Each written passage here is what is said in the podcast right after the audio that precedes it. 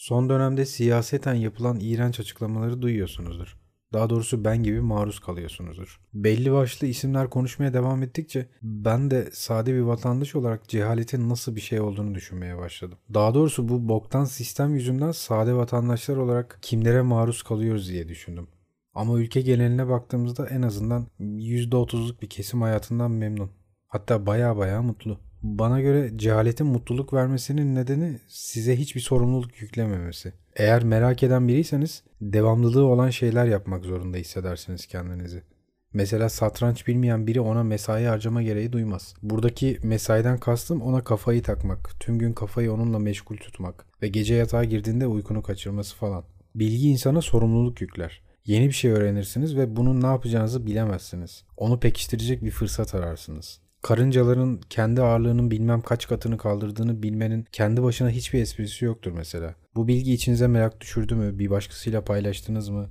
İşte bütün tetikleyici etken burada başlar. Sadece gündelik işlere baktığınızda bile bilginin kafamızın içine düştüğü an bize fazladan bir sorumluluk yüklediğini fark edersiniz. Saat 4'te havalimanında olacağım bilgisi saat 3'te germeye başlar sizi.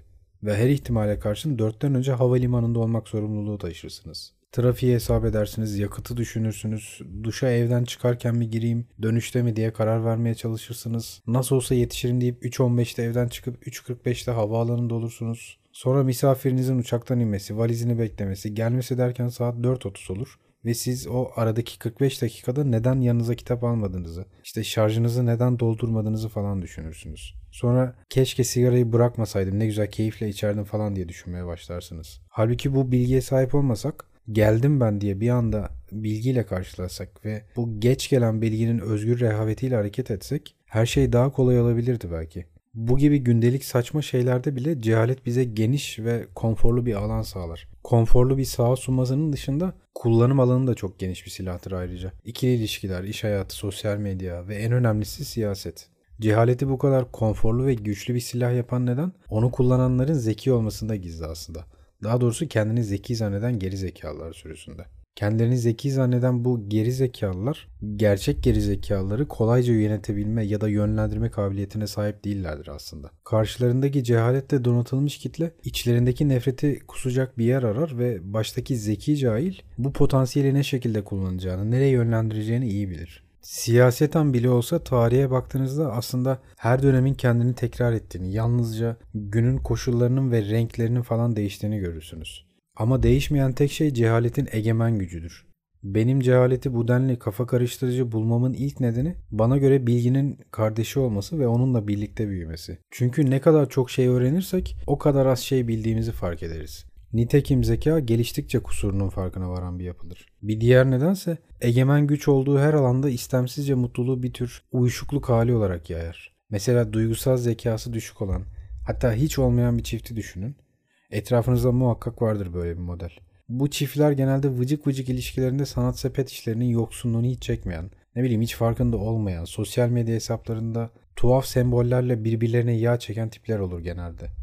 Siyasi iklim, hava durumu, trafik sorunları, artık yapılmayan festivaller, dövizdeki korkunç artış, bu çift için çok da mühim meseleler değildir. Günün sonunda bu çift için önemli olan şey sosyal medya hesaplarında bakın biz bugün bu boku yedik diyebilecekleri bir şeyler yaşamış olmaktır. İkili ilişkiler dışında cehaletin asıl güçlü olduğu kulvar politikadır bana göre.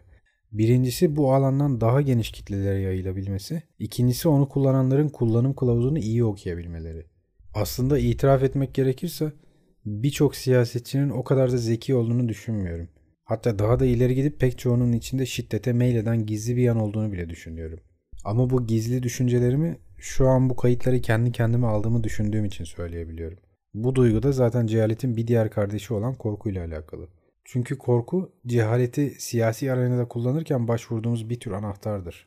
Kitleleri yeteri kadar eğitimsiz ve geri bırakamazsak diye korku öğesi siyasal iktidarın heybesinde durur her daim. Kapalı kapılar ardında alınan gizli ve kötü niyetli kararlar cehaletle elde edilemezse diye her an oyuna hazır bekler. Korkunun cehaletle birlikte bu kadar ustalıkla kullanılmasının nedeni coğrafya ile alakalıdır. Bunun dengesini ve değerini belirleyen şey de o toprakların nelere inandığı, kültürü, işte eğitim düzeyi ve neleri merak ettiği ile ilgilidir. Neden ışıklar bu kadar uzun? Neden bu kadar çok tümsek var? İşte vergilerimiz nereye gidiyor? Bundan 3 sene evvel seçtiğimiz siyasi partiyle şimdiki kabinenin eğitim düzeyleri eşit mi? Onların görüşleri ne? Bu topraklarda çok da merak edilmeyen saçma işlerdir işte bunlar. Ama sorulması gereken temel sorulardır da aynı zamanda. Cehaletin mutlulukla olan ilişkisinin en basit örneği yaşam ve ölüm paradoksudur bana göre. Sürekli ölümü hatırlatan geri zekalılar vardır bilirsiniz. Hiç ölmeyecekmiş gibi yaşadığımızı hatırlatırlar bize sürekli. Ülen tabii ki hiç ölmeyecekmiş gibi yaşamalıyım. Sürekli ölümü düşünürsem yaşamdan keyif alamam ki. Ölüm konusunda cahil olmalıyım ki yaşamın kendisinden keyif alabileyim. Sürekli olarak ölümü düşündüğünüzü ne bileyim cehennemde yandığınızı falan hayal etsenize. Yaşamın hiçbir kıymeti kalmazdı ki o zaman. Yaşamı güzel kılan şey ölüme karşı duyarsız değil cahil olmamızdır. Ancak ölümü aklımızdan çıkarabilirsek yaşamın kıymetini kavrayabiliriz. Ama ölümle ilgili ne kadar çok bilgiye sahip olursak yaşama karşı duyarlılığımız o derece değersizleşir. Cehaleti kıymetli kılan tek gerçek an da ölüm anıdır zaten. Dolayısıyla cehalet ölümle, bilgi yaşamla kardeştir. Yani cehaletin mutlulukla olan ilişkisi yaşam ve ölüm gibi en temel kavramlarda bile rengini belli eder. Bizimki gibi hep arada kalmış 3. dünya ülkelerinde cehaletin bu denli değer görmesinin gerçek nedenini düşündüğümde pek çok cevap buldum aslında. Ama topluma baktığımda cevap zaten kendini belli ediyor. Cehaletin en güçlü olduğu an her şeyin göz önünde olduğu andır. Dikkat ederseniz özellikle siyaset konusunda her şeyin gözümüzün önünde olduğu anlarda cahil kalabiliyorsak günün sonunda yaşadığımız sorunların hiçbir kıymeti kalmıyor. Neden birilerinin değil de herkesin eşit olduğu bir ortamda yaşamadığımızı düşünmüyoruz mesela. Bu konuda bu kadar cahil davranmamızın nedeni bilginin bize fazladan bir sorumluluk yüklemesidir. Eğer birilerinin yolsuzluk yaptığını ya da ne bileyim vergilerimizle yanlış işler çevirdiğini bilirsek eyleme geçmemiz gerektiğini düşünürüz. Eylem de zaten düzenin bozulması anlamına gelir. Bizimki gibi toplumlar düzeninin bozulmasını göze almaz zaten.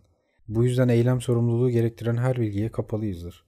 Dolayısıyla cehaletle örülü bir düzen her zaman tercih sebebidir. Yani özetle cehaletin bu denli hürmet görmesinin, bu denli yere göğe sığdırılamamasının en belirgin nedeni insani bir içgüdüyle düzene karşı duyduğumuz korkuyla alakalıdır. Yoksa içten içe biliriz kapalı kapılar ardında ne tür anlaşmalar döndüğünü. Üstelik o kapıları yıkıp bilginin sorumluluğunu üstlensek cehaletin o tatsız rehavetinden kurtulacağımızı da biliriz. Ama hiçbirimizin buna götü yemez. Görüşmek üzere.